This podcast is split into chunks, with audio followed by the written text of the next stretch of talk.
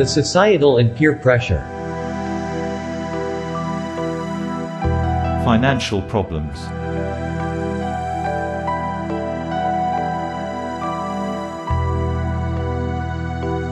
Conflicts in our relationships.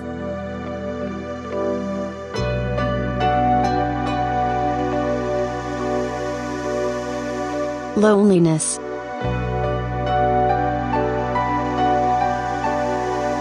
Repetitive feelings of, I am hopeless. Mental health conditions.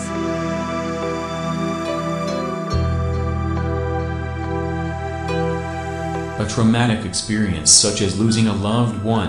A breakup or divorce. Unemployment.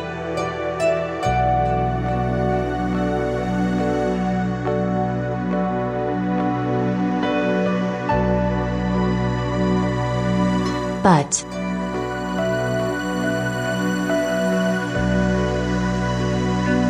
Will suicide end your problems?